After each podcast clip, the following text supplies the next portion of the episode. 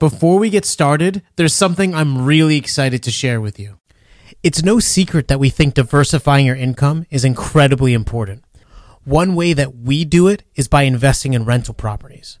We've done a ton of research, interviewed experts, and invested over $100,000 of our own money in income producing rental properties. I am proud to announce that we're launching rental properties for passive investors. It's a course on exactly how you can passively invest in rental properties. Like our podcast, it's incredibly actionable and details exactly how we've both purchased and managed our rental properties. It also includes a year of investable, the analysis tool we use to make sure the rental properties we purchase are actually profitable. Finding the deal is half the battle. You need to know your numbers to make a profitable investment. We're running a pre-sale for $100 off. Head over to listenmoneymatters.com slash REI to learn more. That's listenmoneymatters.com slash REI for $100 off rental properties for passive investors.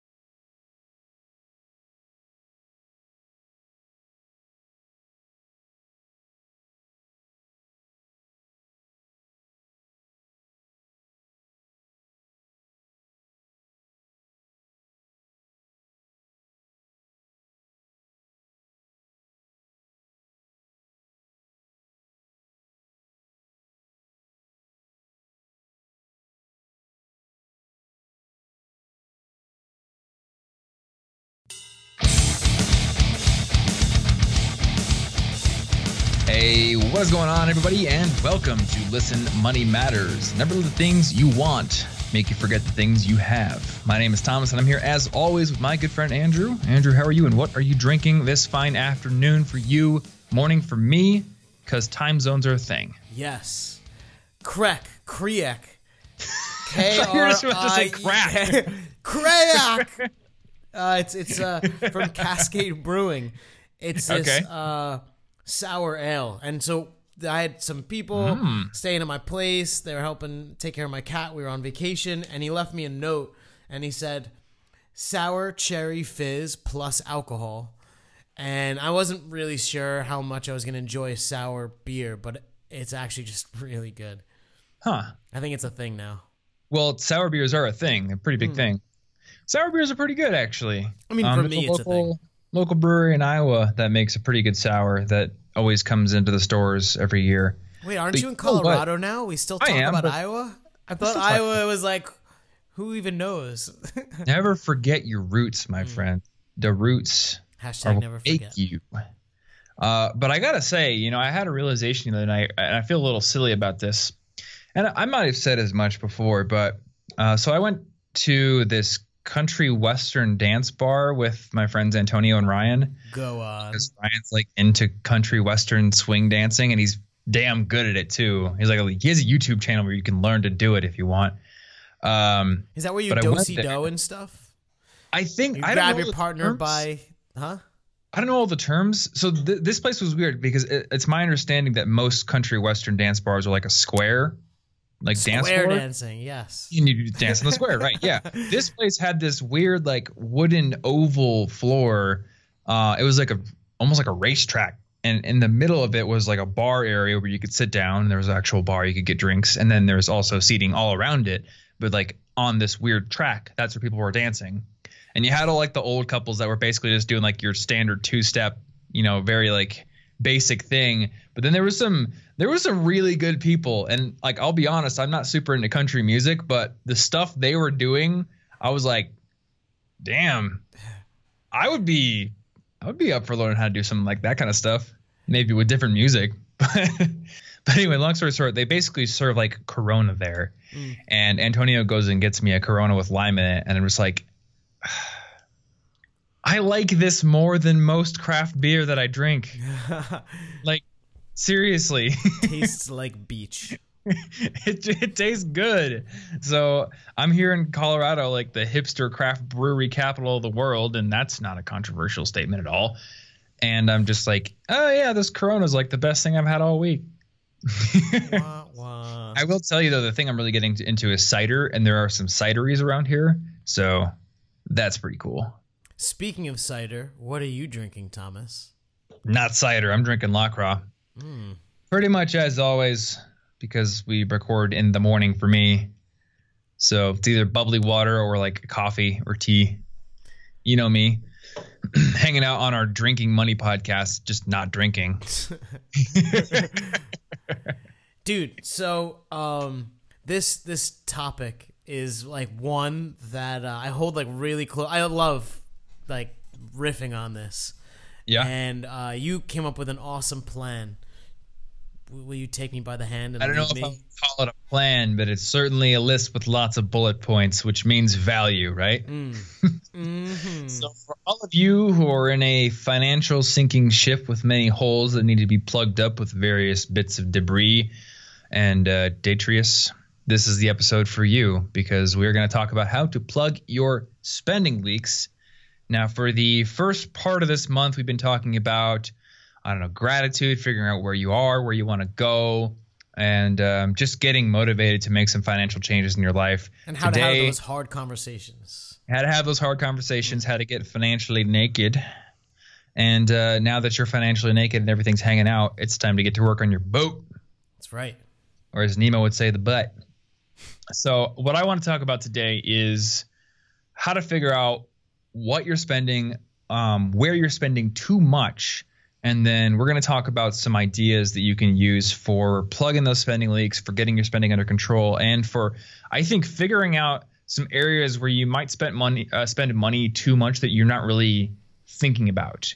Because everyone automatically goes to the Starbucks coffee, like you're buying lattes every single day.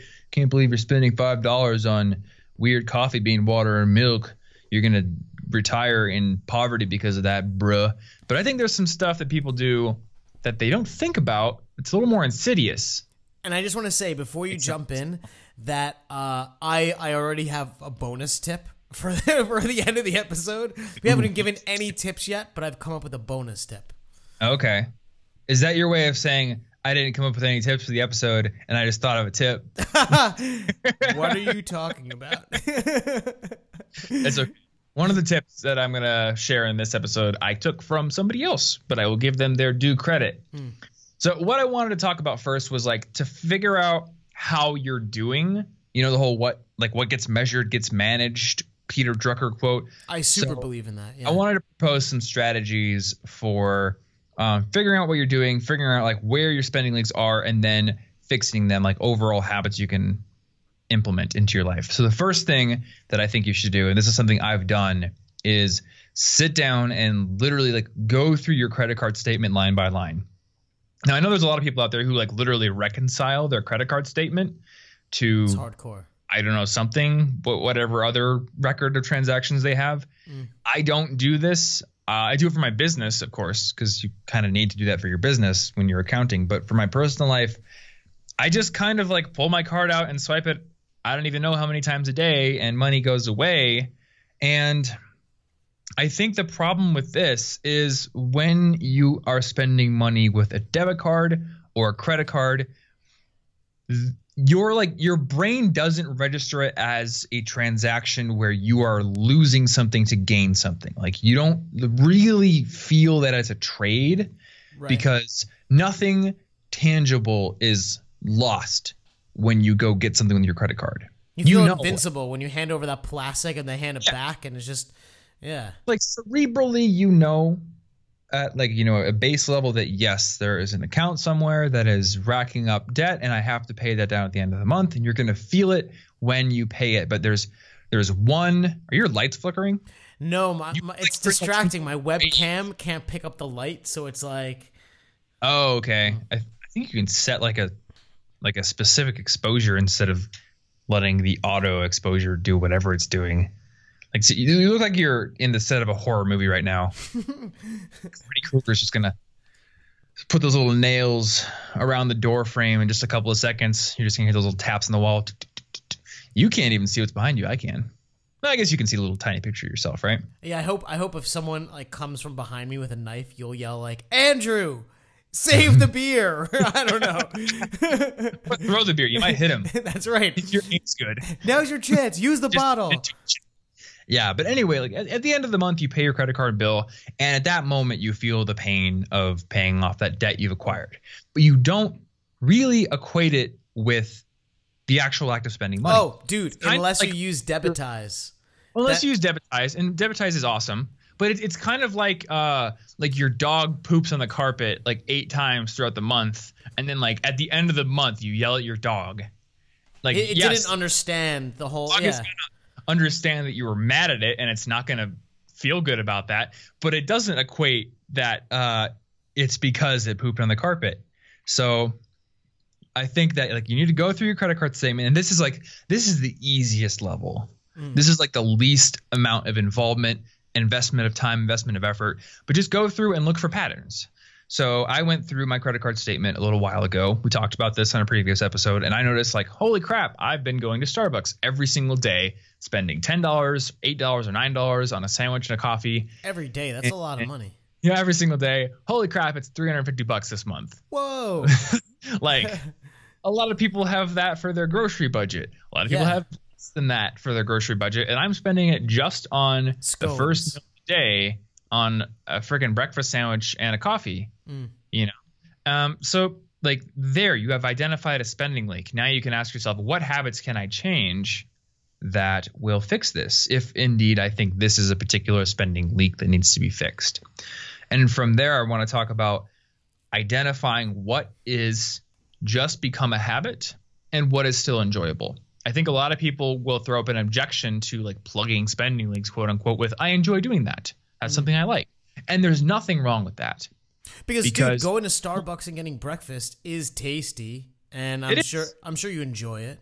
But it's it's different to different people. And this isn't just a Starbucks thing. This is any anything that you're trying to evaluate in your life one person is going to love it and one person has just like it's become part of their overall routine they don't think about it anymore so let's say like i was talking to you before we recorded that mm-hmm. every wednesday night me and my new friends here in denver we meet at this uh, this brewery or it's any brewery actually basically the denver reddit community has a board game night every wednesday night it rotates to different breweries around town so you get to check out new breweries you get to play board games you get to meet new people it's awesome and that's kind of like a habit for us now. We go and do it. Mm. But it's enjoyable. We're meeting friends, we're trying new beers, we're playing board games, like we love it. Contrast that to buying Starbucks food every single day. Like maybe when I started it, that bacon Gouda sandwich was super tasty and I loved it, and that latte was like the best thing I've ever tasted. But eventually, like a lot of things you just acclimate to over time and you don't realize that I don't actually enjoy this quite as much as I used to. It's just the thing I do. You know, and if you had to choose one or the other because you couldn't yeah. have both, uh, I think it's cool to be able to look at it and, and objectively say, like, just because I enjoy the sandwich, being exposed to people playing board games and having fun, like, I, I prioritize that over yeah. Always remember that you're dealing with limited resources and you're trying to contrast your daily habits and what they cost to your long term goals. So if you've got a long term goal that's important to you and you're trying to save money for that, but you're also trying to balance that savings with, um, you know, going to breweries and playing board games or spending money at Starbucks, you have to ask yourself, like, do I enjoy Starbucks enough to keep doing that and to keep sacrificing $350 a month uh, that I could be putting into my travel fund mm. or my kids' college fund or something. I'm not telling you to not go to Starbucks and buy your latte. What I am telling you is every habit you have has a certain degree of just it's what I do because it's what I've always done, and it has a certain degree of I truly enjoy this and value it. So identify the ones that you value more than uh, the ones that are just habits, and then hmm. cut the ones that are just habits, or try to find replacements for them that are healthier or that costs less money. So from there, we get into some more intense territory. And the first thing I'm going to suggest for you is to get yourself a little Moleskine notebook, throw it in your back pocket, and write down every dollar you spend. Hmm. So this is just expense journaling, and there are people who do this religiously. There are people who like this is their budgeting method. Um, I'm I'm not suggesting you always do this, but if you perceive that you're spending a lot of money but you're having trouble getting it under control, one thing you can do is turn every expense into an event that requires your attention and your implicit acknowledgement that you are spending money. Because again, when you have the credit card, the actual act of spending money can become um, like secondary to whatever you're doing. It can become like kind of back of mind. It's just like you're at the restaurant. Yeah, we just we go to a restaurant. I just hand the guy my card and it comes back and I do the math in my head for the tip and whatever. But if you have to pull out a little notebook and write, okay, I just spent $48 including tip on ramen, or I just spent $96 on groceries. And why is it $96? Oh, it's because I bought two cases of beer and I really wanted this super fancy dark sea salt chocolate with caramel in it, which you clearly need to buy. I mean, why wouldn't you buy that? Of course, yeah. but when you, if you go like say for a month doing this, you're going to much more easily identify patterns and habits and outliers, things that you're like, that doesn't make sense. Why do I buy that so often? Or why you know, did I buy that the first time? And to to add to that, like I have this friend who constantly texts Laura and is and like sends her a thing and it's like she asks like, "Do I need this or should I get this?" And I think that if you have to ask, oh, yeah. like the answer should always be no. Like uh-huh. It's, it's definitely not necessary. And even if it's ten dollars, like uh, you know, a few of those ten dollars adds up.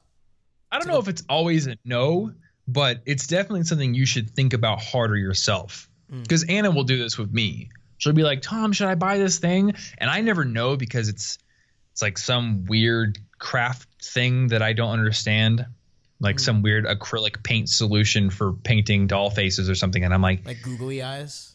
yeah, it's just googly eyes. you know, she's making these really sophisticated painted doll faces and then just slapping some googly eyes on like head or something. and I don't know because I'm like, I don't really know if there's a good alternative to that or anything. This isn't my hobby. But if you're asking me, then maybe you should think a bit harder about it. Mm. Uh, and if you don't want to do this with a paper notebook, and I understand not wanting to carry around a paper notebook, there is an app on iPhone called Spending Tracker.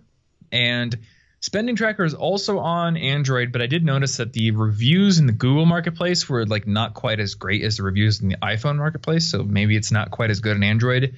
Um, and there's an app called Expense Manager in Android that had really good reviews. So there definitely are smartphone apps that you can use. But the principle here is to manually track your expenses because you can use things like Mint to automatically pull in your say, But then you almost don't worry about but, it or think about it. Yeah, like I mean, Mint's great, but how is Mint a whole lot different than your credit card statement? Mm. Sure, it's got the budgeting tools and it will like intelligently show you like what percentage of your money is going towards different categories. It's and for like hindsight analysis. That's it's, fine. It's but not for like what you're doing yeah. at this moment. It doesn't force you to acknowledge the expense and the event as it happens. And that's what you're trying to accomplish here. So, and then there's the last thing, which is like if you really are just you know money's going out the window in every direction and you can't get it under control go cash only for a while mm. because that is the ultimate way to truly make every transaction feel like a true trade and where you, you must X give something dollars up. to spend in this one week and you withdraw mm-hmm. it and carry it uh, and you're halfway through the week and you have like barely anything left like i'm it, pretty sure that uh, i think my mom does the the envelope method Hmm. She literally keeps cash envelopes in her purse, and when she goes to the grocery store, she pulls money out of the grocery envelope, and when she pays off, I don't know, whatever other bills, she goes into that envelope. And obviously, you can't pay everything in cash, but mm. I, I think this is going to be like the objection a lot of people bring up, like, well, you can't pay your rent in cash. They don't let it. You don't let you submit cash. You can't pay your water bill in cash. Yeah, but your fixed expenses are not the problem here they aren't your spending leaks. But you're paying for water regardless. Yeah, I'm okay. So some of them are going to be spending leaks, and I'm going to talk about that in a second. But mm. for the most part, like your rent is your rent, and if you know your rent's too expensive, then you can make a decision right now to start looking for a cheaper apartment or a cheaper house or whatever. Okay, or, I, can, you know, I can't like, hold back my no. bonus tip. My bonus tip okay. is your rent is your rent is too damn high. Uh, like you're paying too, too da- damn high. You're paying too damn much. Like I think uh, everyone will get in there. And look, I think it's really valuable to get into the weeds because quite a lot is spent in the weeds. Mm-hmm. Um, but your rent is likely your single biggest, or your mortgage your single biggest cost, and yeah. most people are paying like far more than necessary. So one decision there could save you, you know, an equivalent of nitpicking little things. Yeah, and when it comes to rent, so the one thing I'll say is often you're told that you shouldn't spend any more than like a third of your income mm-hmm. on your rent or your mortgage. Um, in my opinion, uh, it's it's a quarter. I like that. I think a, a third is an astronomical amount, but I mean everyone's going to have their own opinion on this. But I really think a quarter is a better number if you can if you can swing it. The other thing is and I'll say that it should be a lower percentage as your income gets higher. Yeah. Say compared to like the national average, where if you know you're making 50 and i think that's about the national average like maybe a third's appropriate because where you live like you're not really going to be able to get a place yeah. for less uh, now but- i'll say i just moved a month ago so i've had this on the brain and when i when i was looking for apartments i actually had a list in evernote that listed out all the things I wanted in an apartment and it actually prioritized them. But the one thing I'll say now is like if you're if you're in an apartment or in your house and you're not thinking about moving, start to think critically about the things that you really enjoy about that place. Mm. Because when you're actually looking for a new apartment, it's really easy to get wrapped up in the amenities that you don't actually use but that seem really ritzy and cool. So I'm are, in this apartment. are you speaking building. from experience, Thomas? No, um, and I want to put right up front, like number one, I'm paying much more in rent than I have ever paid before, but I am super happy with my place. I love it, and I am hundred percent willing to pay the cost of what it, it is. Like I, it's fine because I love my view. I love the space I have. I love the concrete walls I have. Like there's a lot about this place that I freaking love. But there's also a lot of amenities that it, if they weren't there, I wouldn't care. Like there's a little business area where I could go down with my laptop and work, and they have like provided computers you can go down and work on. Um, there's like a there's a pool with a hot tub, which is cool, but like objectively, I don't use it that much. So if I was living in a place where I actually made the decision to come here because of those, like then I would be overpaying for my rent. So think about like what what are you paying for that you don't use and could you get what you truly enjoy about where you live in some a place that was cheaper. Mm. So for me like I another reason I moved here is because I wanted to be around what's around here. I wanted to have like close walking access to stuff. But I, I actually want friends who don't care about that. I want to speak you value. If that if that is an option and you can afford it, I, I think take that above all because you will walk and that will just make you healthier. Yeah. But if that is not an option or not something you can afford, I guess the point I'm trying to make is what's 10 minutes versus 15 minutes, you know, versus like 18 minutes if you're driving anyways. It's a big know. deal. Fine. Fine, I totally Thomas. get what you mean. I totally get what you mean. Yeah. And uh, I, I have noticed like online researching for moving – there's this general feeling like if if I'm gonna move to a city, I better be in the middle of everything, and people will overextend when it comes to rent to get into the cool neighborhoods. Mm. Um, and actually, that reminds me. So one of the tips, because I was gonna get to a section in this episode where I'm gonna talk about like specific things to stop buying, and uh, one of my tips comes from a YouTube channel called The Financial Diet, and I I would say the Financial Diet is probably the biggest personal finance channel on YouTube, with the possible exception of the Dave Ramsey show. Like, I don't, there's not a whole lot in personal finance on YouTube. Um, and if Andrew had like unlimited time, I think he would be making more videos. But uh, they had a video called like 10 things you should stop buying. And I'll, I'll tell you guys the one that I had listed earlier, but one thing she she did mention in the video that I forgot about was expensive neighborhoods. Because she had this experience of like moving to a new city, you always talk to people and they're like, "Hey, he, these are the cool neighborhoods." Like in my in my uh, instance, it'd be like, "Oh, Capitol Hill's cool," or like LoDo's cool, or Five Points is cool. You should move there. That's where cool people are. Yeah. And I don't want to make a blanket statement about people in general, but what she said in the video is like, in general, those cool neighborhoods, quote unquote, are going to be filled with assholes. Mm. Because a lot Or of rich why? people move there, or a lot of like hipster people move there who are like overly pretentious, or they're super entitled, and that's why they move to the cool hipster neighborhood. So like, go where the real people are. Go where like teachers and firefighters and you know people like that live. Mm. Um, and I, you know, I don't, I'm not gonna like get behind the whole asshole statement 100%, but I will agree that just because a neighborhood in a city is trendy or cool or ultra gentrified doesn't mean that it's necessarily better than other neighborhoods. And living in, I, I live pretty close to a pretty ritzy area of Denver. I don't live right in it, but I live like pretty close to it. And I see a lot of like people in Lamborghinis driving like maniacs really entitled here. That's like that's definitely a thing. So yeah, like I think that you could definitely be in maybe a less expensive area and still be very happy. It's just maybe like the coffee shop around the corner doesn't have the 7 million Yelp reviews from people with degrees from Stanford being like this is the only place where I get my Bhakti chai. Bleh. You know.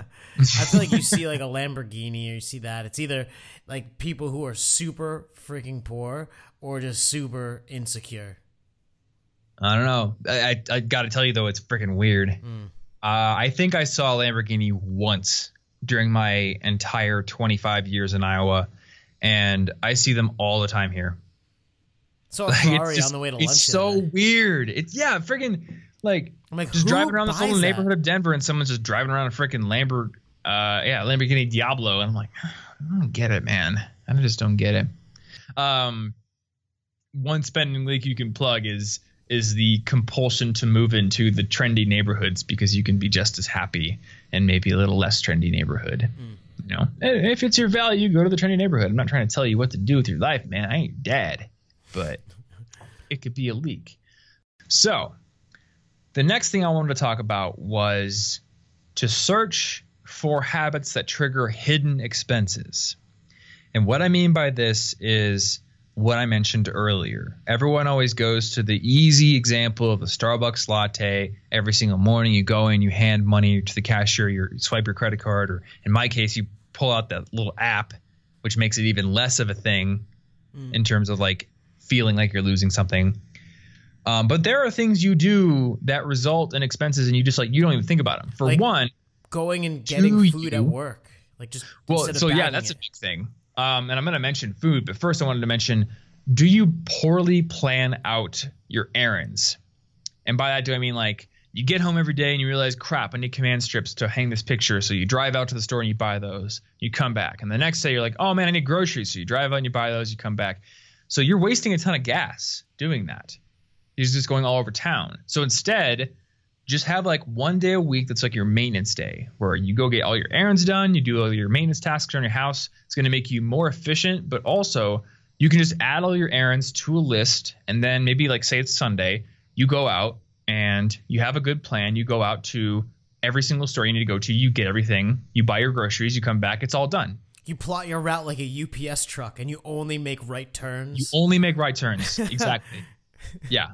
And you can only drive at 29.6 miles per hour because that is the efficiency peak uh, graph, whatever curve thing for fuel consumption. And if you go any faster than that, your boss is going to fire you. No. but seriously, like I, I used to be like this. I would come home and be like, oh, I need this and just run out and get it. Mm. But you're wasting a lot of gas doing that. So, and a lot of time, to be honest. Like and you might not really spend- need it. car. And you might not buy it if you didn't get it now. Like if you had That's to get it on yeah. Sunday and it's Monday, um, maybe you just don't get it.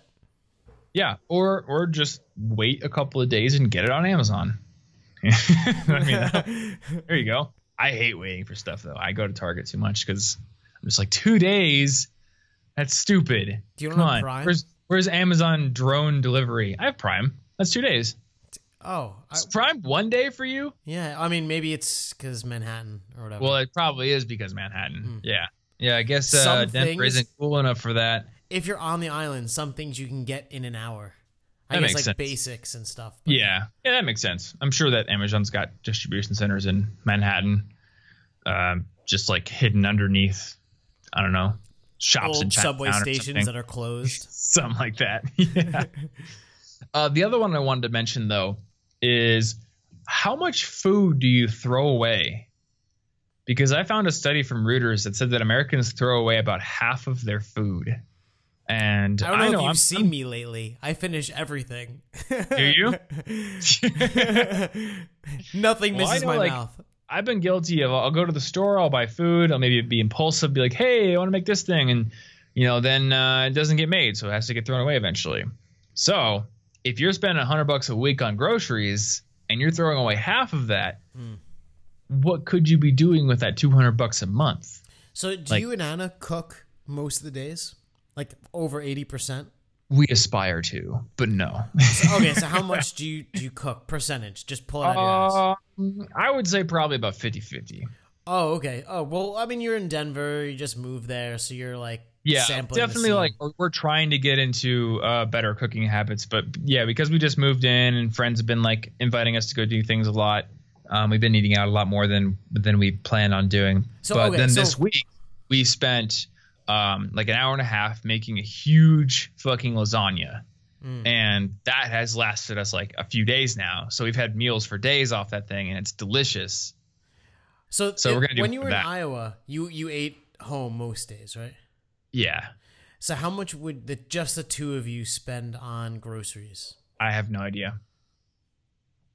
All I know is uh, when we were in Iowa, like I bought most of the groceries, and then when Anna and I, and I would go shopping together, I might like pull out a few things and be like, "All right, you buy these things," Mm. but like I I have no clue how much I spend on food at all. I was talking to Laura So before could be a this episode, just like about the episode, and uh, she was saying we spend about like a hundred a week, maybe a little bit less on groceries, and we go out like one or two days a week.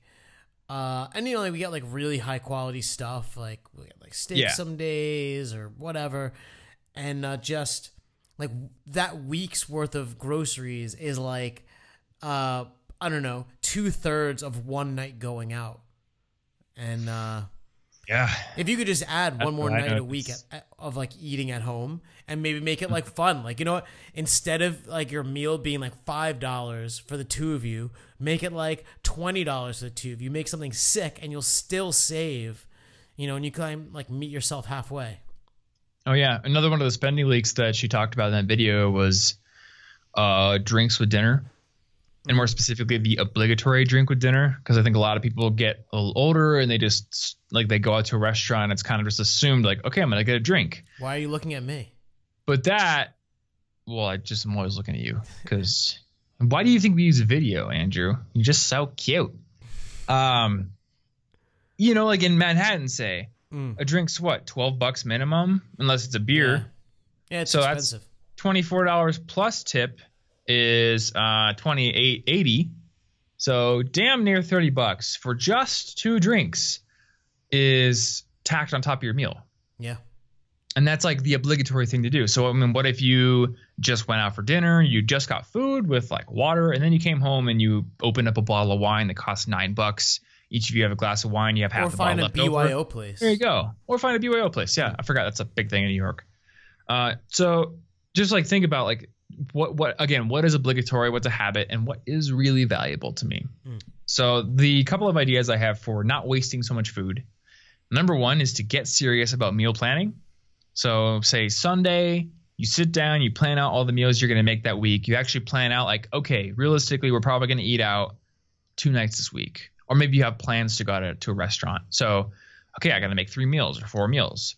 So then you go to the store, you buy what you need for each meal, and when you're there, try to think about making meals that share common ingredients, especially the ingredients that are going to go bad and that you can't really buy in a single meal's worth. So, like, uh, one thing that I find myself throwing away a lot is like bell peppers Mm. because we'll use half a bell pepper for a recipe and then we didn't use the other open, half. it So it's like, well, crap, it's, it's produce. It's going to go bad. So now um, I just throw. I throw, well, I mean, you can put it in Ziploc, but it's still going to go bad pretty soon. Yeah, yeah, yeah. So now I just dice up the bell pepper and dice up onion. I keep that in the fridge, and every single morning I throw that into my breakfast burrito. Ah. So I can always use leftover bell pepper for my breakfasts, or we can do two recipes with bell pepper. And then the other thing is stop being lazy about your food. And I know this feeling so well. You like get done with work for the day, or you come home from work if you have a full time job, and you're like, the last thing I want to do is cook dinner yeah. and more specifically, last thing I want to do is spend a lot of time cooking dinner, and last thing I want to do is clean the kitchen to be able to cook dinner. So a couple things you can do to make that a little easier. Number one, clean your kitchen every night after you're done, no matter what. Just get it done. And if you're thinking like, hey, I'm gonna watch this TV show and it's gonna end like right at bedtime, maybe don't watch that because you need a little bit of time to clean your place up. And it's always go to bed. worse if you wait because then it like Yeah. cakes in and you have to like get a. Brillo out and stuff. sucks. Yeah. So what I do is I try to cook intelligently, and I will actually try to take little bits of time where there's nothing to do to wash something. Hmm. So hopefully by the end of me cooking, I actually already have half the dishes done. And then the dishes that need to be done after that maybe are just like one pan, and the plates can go in the dishwasher anyway. And the other thing is uh, batch prep. So so you got a couple of recipes coming up this week that need diced onions and uh, diced peppers. Dice it all up in bulk on Sunday, right when you get home from the grocery store. You're standing in the kitchen, grab that knife, dice that stuff up. That way, when it comes time to make your recipe, yeah, maybe you got to dice up your ginger because that's something that doesn't keep as well. But all your other produce is ready to go. You throw it in the pan. You know, it's much easier, takes much less time. Mm. So whatever you can do to reduce that friction is going to help you fight against the decision to say, fuck it, we'll just not make food, we'll go out. And also, one little mental hack that helps me is I'll often have the urge to go out for dinner because I'm like, it's going to take so long to make dinner, let's just go out. And then I think, how long is it going to take to travel to the place that I'm going out to dinner? Because, like, if it's a 10 minute drive each way, like that's 20 minutes of driving, and I don't like to drive. And you might have So- to wait for a seat. Yeah, and I mean, at, at the at the restaurant, you're having fun, you're enjoying yourself. But if it's 20 minutes of driving versus 20 minutes of food prep, I don't like either one. But one of them is going to cause me to not waste my food, and one of them will. Mm. So that is helpful. All right. So now I'm going to finally get to the tip from the financial diet that I said I was going to tell you guys. So we talked about trendy neighborhoods, talked about one other thing. Um, the thing I that stood out to me from that video was to stop buying fast fashion. And I think what she meant by this was like H&M and all those stores where the clothes are like sort of cheap, but you kind of know they don't last very long. Oh yeah. And I've I've looked into the business models of these these things. Like those clothes are basically made to not last very long. And I've started to notice every time I go into like Express or Buckle or any of these stores, the jeans seem to be made out of like thinner and less durable material every single time I go in there. And it's under the guise of a little bit of stretchiness. Mhm. Like, oh, these jeans fit better because we put a little bit of stretchiness in there. But like if you feel the material, that material's not good quality tough denim. right, it's right. like it's like a token amount of denim and then just like random bits of lint and dryer sheets just sewn together and then dyed. And then they have somebody go like beat it with a whip and like a I don't know, a knife to pre-distress your jeans and then they throw it through an acid wash to make it look all cool but by the time like you've had them for six months they melt off of your pant of your legs and you gotta go buy new ones oh like, my that's what god, it's- what pants are you buying? I'm just kidding. But sounds seriously, like- terrible. Like, they're they're not good. They're not like really good quality. And the same with like shoes. So like ask yourself. Yeah, you don't want to buy a hundred and fifty dollar pair of shoes right I'm now. You pay fifty bucks. somebody getting whipped wearing some jeans that Yeah, Uh, basically, like there's probably people who work for these companies who just like sit around in a BDSM dungeon all day, getting whipped with the jeans on, and then they pull the jeans off, pull another pair on, and that eight hour shift of that, pretty much. it's a pretty solid job. Especially if you're into that kind of thing. um, but seriously, like a fifty, okay, like a fifty dollar pair of shoes. someone, someone you know catches you in one of these places. Like, what are you doing here? Like, distressing my jeans. They're setting you on fire. Yeah, it's just a distress method. You know, you got to have a little bit of that soot look on there. That's right. Basically, you, hip. you want to look like you're a chimney sweep without being a chimney sweep. You know, Pretty much. That's beneath you, but you want to look the part. Seriously though, like, say you spend fifty dollars on a pair of shoes, or you spend seventy-five bucks on a pair of pants, and lasts you six months tops. And you know you're back in there buying another seventy-five dollar pair of pants, fifty dollar pair of shoes. Over time, that's going to add up to a lot more than you would spend on a real good quality pair of jeans or pair of shoes. Hmm. So I'll balk at spending 150 bucks on shoes, but if those shoes are going to last me two years or three years, I'm spending less because I will destroy a cheap pair of shoes. Yeah, yeah. But on the flip side, I do want to give a counterpoint to that tip because every time I go on a, a place like um, Male Fashion Advice on Reddit, or I'll talk to my friend Antonio at Real Men Real Style, or like Aaron, um, they're like way on the other side where they're like, man, you got to invest, you got to pay 350 bucks for Allen Edmonds shoes. Like if you're gonna buy a good pair of Oxfords, it's like 350 minimum. And it's easy That's to get caught up in that because it seems like it seems like the counterculture, like really, you know, old timey values argument. Uh, it's like the the antithesis to the crappy fast fashion BDSM dungeon pre-distressed jeans culture. But ask yourself, how often am I going to wear a nice pair of Oxford shoes? Because if I put on a suit and a pair of Oxfords once every six months, then I could pay $150 for a pair of Oxfords that look just as good as the Allen Edmonds. No one's going to know. And because I only wear them every six months, they're going to last me years anyway. I just can't even imagine spending like over I don't know one. I can imagine dress shoes spending like one fifty, like 'cause you you know what a three hundred and fifty dollars. Holy shit!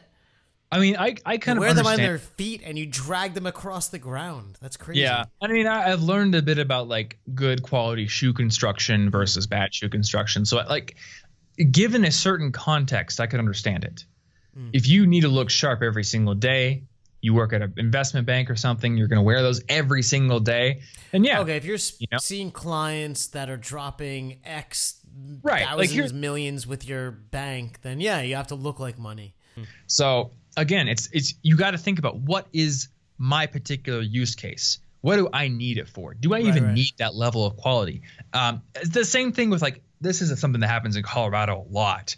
People move to Colorado and they think I need a four wheel drive car because there's mountains up there and that's the thing I'm supposed to do. So they go and they sell their car and they buy a four wheel drive Subaru and they spend all this money and then they never drive off road ever in their entire lives. Hmm. They spend all their time driving on nice, smooth, paved roads that are well maintained. And they just crush And- gas. And yeah, well, they crush gas, but they're also, yeah, I mean, it's a less efficient type of car for that kind of driving.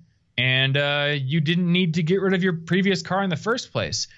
Whereas you could just buy a nice set of winter tires if you're going to go driving up in the mountains, still on roads in the winter. And if you don't go to the mountains, then who cares what you have? As long as you have a nice, good Yeah. front wheel drive car with good tires, you're going to be fine. But people get sold on, well, this is better than this. So obviously you should have this. And they don't even think about, like, do I need that? Will I use that? It's more just like, well, I have it in case I need it. Mm. And, and you never needed it. So what do you need? Next couple of things. Actually, these are this is the last of my stuff. So if you want to continue after that, you'll have to actually come up with some stuff of your own. Um, the second one is lazy friend outings, and by that I mean, uh, if you have friends who just like automatically default to going out to get drinks to hang out, that is a lazy form of hanging out that costs you a ton of money Mm. and you're being unimaginative. So why not go hiking or go to a meetup or go like I I've just gone to the Facebook events thing and now that I live in a big city, there's like hundreds of events, a bunch of them that are free that I could go to. Or you could go to the farmers market, or you could play Mario Kart or like Jackbox pack uh, games at home for free. Like yeah, I'm just saying if if you constantly just do like the baseline easiest thing, meet up for drinks with friends, you're spending a lot of money and you are leaving a lot on the table for what you could be doing. You could be doing really fun things. And lastly, uh, and this is like a general tip, but with your hobbies or with things that are fun, go deep rather than go shallow. And I realized I, I wrote that backwards on the notes. Go shallow instead of going deep. yeah. So what I mean by that is because we have a consumer culture, it can be really tempting to buy the latest flashy thing and then you play with it for a while, you do it for a while, and then you go buy the next thing. Mm. And I'm guilty of this. Like take video games for example. I bought Battlefield 1 for 60 bucks and I played it for like 2 hours. And then I bought NieR: Automata for like 60 bucks and I played for like 2 hours. So 30 bucks an hour is what I've gotten out of those games. On the flip side, I paid 40 bucks for Overwatch and I put 120 hours into that game. Wow. Of the like, most fun hours of gaming I've ever had, except for like DDR probably. And I paid 60 bucks for the new Zelda game and I put 90 hours into that because I went deep on those games. And of course, there's a certain element in like these games are more fun than those games, or that might be better for me. But I know that I have a tendency to get really excited about a new thing. And I don't even think about all the other things I already had that I've really only scratched the surface with. Mm. And I think a lot of the enjoyment that you're going to get with a hobby or with a relationship or with anything is it comes out of spending some time, like quality time, getting invested in it, learning the nuances. And, you know, when you're just spending a ton of time spending or uh, spending a ton of money on every single new thing, giving it a token amount of time and moving on to the next thing, that's a huge spending leak and you're never really getting the full potential out of that thing you bought in the first place. Yeah. And I can't give a ton of examples because it's, this is like everything basically. I, I, basically play like one game, and I bought it like ten years ago. You still play Han? Yeah, Han. I just yeah, I talk about knowing the nuances. Like yeah, I, I just random any character, and I'll crush the shit out of you. Exactly, and that that's like where a lot of the fun comes out of. Mm. You know, like I, I, played so much DDR as a kid. Like I I under I knew step charts to the point where I could turn around and do it backwards. Like that's where a lot of the fun comes in. Everyone was like, "Go, of, go, Thomas!" Yeah. and like a lot of the fun, or like skateboarding, a lot of the fun mm. of something comes in being competent at it. Yeah, having skill at it, especially with a game. And if you don't give it any time, you never build that. So no really, one wants like, to get their ass whipped by a twelve-year-old over the internet. Yeah, exactly. Yeah. Well, that's gonna happen anyway. Actually, yeah, adults have nothing better to do. Mm, they're probably gonna go get your ass. Yeah. Go get a job, Timmy. that's right. You're 12. It's time to go to the coal mines. McDonald's is hiring. yeah. All right, so that that's it for me. Um, we've covered a lot of stuff in this episode. Hopefully, it's at least given you some ideas for how to plug your own spending leaks. And uh, if you've got additional ideas or additional questions for us, or you just want to tell us that our metaphors and examples are the stupidest things you've ever heard in your life, uh, listenmoneymatters at gmail.com is our email address. So check that out. And you can also find our favorite resources over at listenmoneymatters.com slash toolbox. And uh, anything new with Pro, Andrew? Uh, been releasing things and stuff. Um, no, I think that in June we may be announcing some stuff, but uh, cool. right now, uh, adding features. Okay. And uh, I mean, look, if if you want to analyze rental properties, um, go sign up pro.listenmoneymatters.com, and uh, you'll there's like a 14 day free trial, so check it out. Sweet. Well, I think that about covers it. So thanks for hanging out with us. Thanks for enduring our stupid jokes and examples. And we will see you in next week for our final week of Money May. Uh, until then, stay cute. Later, man. Later, dude.